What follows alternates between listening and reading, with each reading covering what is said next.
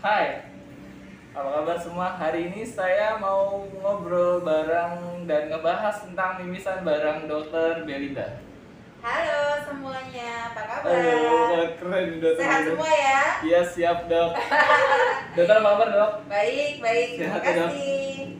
Oke, Iya. jadi sesuai permintaan nih, hari ini kita akan bahas tentang mimisan. Yes. Saya rasa mimisan itu adalah salah satu keluhan yang hampir semua orang sedikit banyak pernah lah ngalamin, walaupun mimisan cuma sedikit. Mm-mm. Nah, kamu penasaran gak sih kenapa sih kok orang bisa mimisan? Hmm. ada orang yang bisa mimisan sering saya saya mimisan kayaknya seumur hidup cuma sekali deh gitu Yes. kenapa ya ada orang yang bisa mimisan sering banget Ah, yuk sekarang kita kupas tuntas semuanya yes. Oke teman-teman kita lihat gambarnya ya supaya lebih jelas. Jadi ini adalah gambar bagian dalamnya hidung. Nah ini hidung kan suatu struktur yang berbentuk segitiga. Ternyata dalamnya itu seperti ini.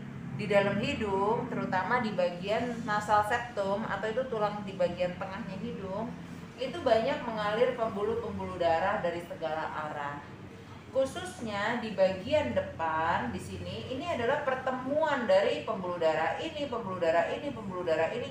Ini tempatnya ber, tempat perkumpulan tempat bertemunya disebutnya plexus Kisselbach atau ada juga yang bilangnya namanya area little.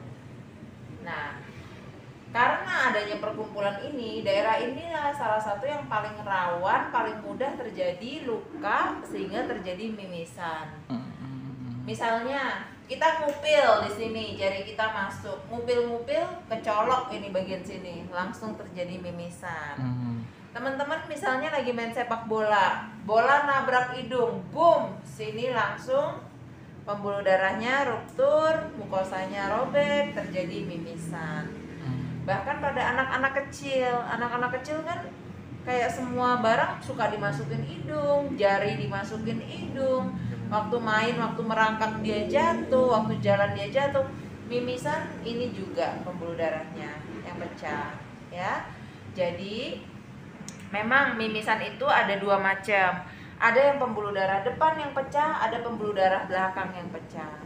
Tapi yang paling sering yang terjadi sehari-hari pada semua orang itu adalah pembuluh darah depan yang pecah. Oke? Oke. Nah, teman-teman, itu udah dijawab ya sama dokter Belinda kenapa tuh kita mimisan. Nah, dok kan itu udah mimisan ya. Gimana cara ngatasinnya kalau kita udah mimisan ya, dok?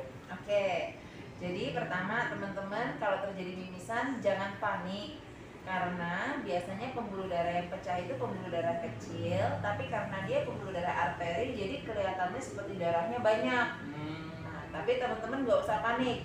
Pertama, posisi kepala tetap lurus ke depan. terus ke depan. Banyak teman-temannya kalau mimisan suka cenderungnya mendangakkan kepala Iya, kan. itu kenapa ya, dok? Nah, jangan Nggak boleh karena justru kalau kita mendangakkan kepala, darahnya akan mengalir ke belakang dan bisa tertelan atau kita tersedak Aduh. oleh darah kita sendiri. Oh, jadi masuk. Betul.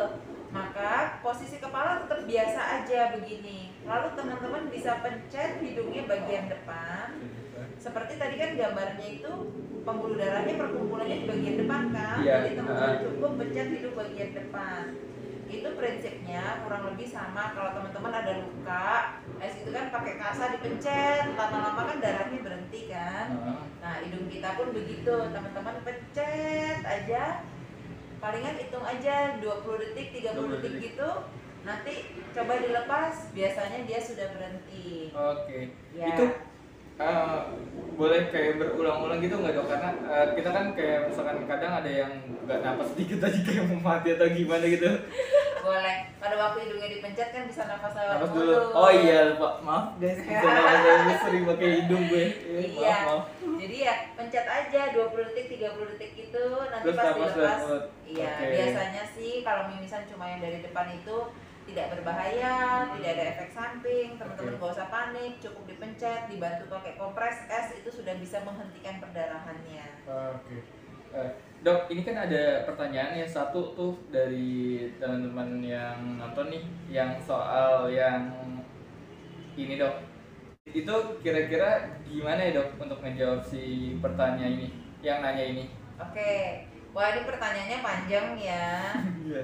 Oke, untuk kasus seperti ini, pertama memang kamu mesti observasi dulu apakah mimisan kamu itu bisa dihentikan dengan pencet nafas, pencet hidung saja. Kalau itu memang bisa, ya udah kamu bisa atasi sendiri di rumah. Oke. Tapi ada kasus-kasus di mana sudah kamu pencet sampai bermenit-menit dan dia tidak mau berhenti juga, masih mimisannya deras terus. Itu kamu harus segera datang aja ke UGD. Gede. Nanti akan dibantu di UGD karena mungkin kalau itu sampai bermenit-menit tidak berhenti, mungkin penyebabnya adalah sesuatu yang lain, bukan hanya sesimpel pembuluh darah itu pecah Hmm. gitu. Jadi mungkin kita harus em, kita harus eksplorasi lebih dalam kamu itu ada masalah apa di sana. Ya. Oke. Dan untuk pertanyaan khusus ini saya nggak bisa jawab dengan pasti Hmm. karena kan saya Kenapa, mesti Dok? lihat hidung kamu dulu. Oke. Karena setiap orang struktur hidungnya beda-beda. Apakah memang ada kelainan di struktur hidung kamu atau tidak? Itu nanti kamu boleh datang dan kita bisa lihat. Oke. Eh dokter tuh bukan paranormal ya guys. Eh dokter tuh harus mendiagnosanya tuh bener-bener gejalanya apa, terus udah berapa lama, kurang lebih seperti itu, udah apa aja obat yang dikasih, kok gue kayak sosok tahu gitu, bener kayak gitu ya dok kurang lebih dok ya? Enggak, kok tahu? Aku sok tahu ya, Enggak, enggak, betul, betul, gitu Jadi jadi. betul teman-teman, kadang-kadang orang dengan gejala yang sama, sama-sama mimisan, tapi bisa penyebabnya tuh dua hal yang sangat berbeda. Hmm.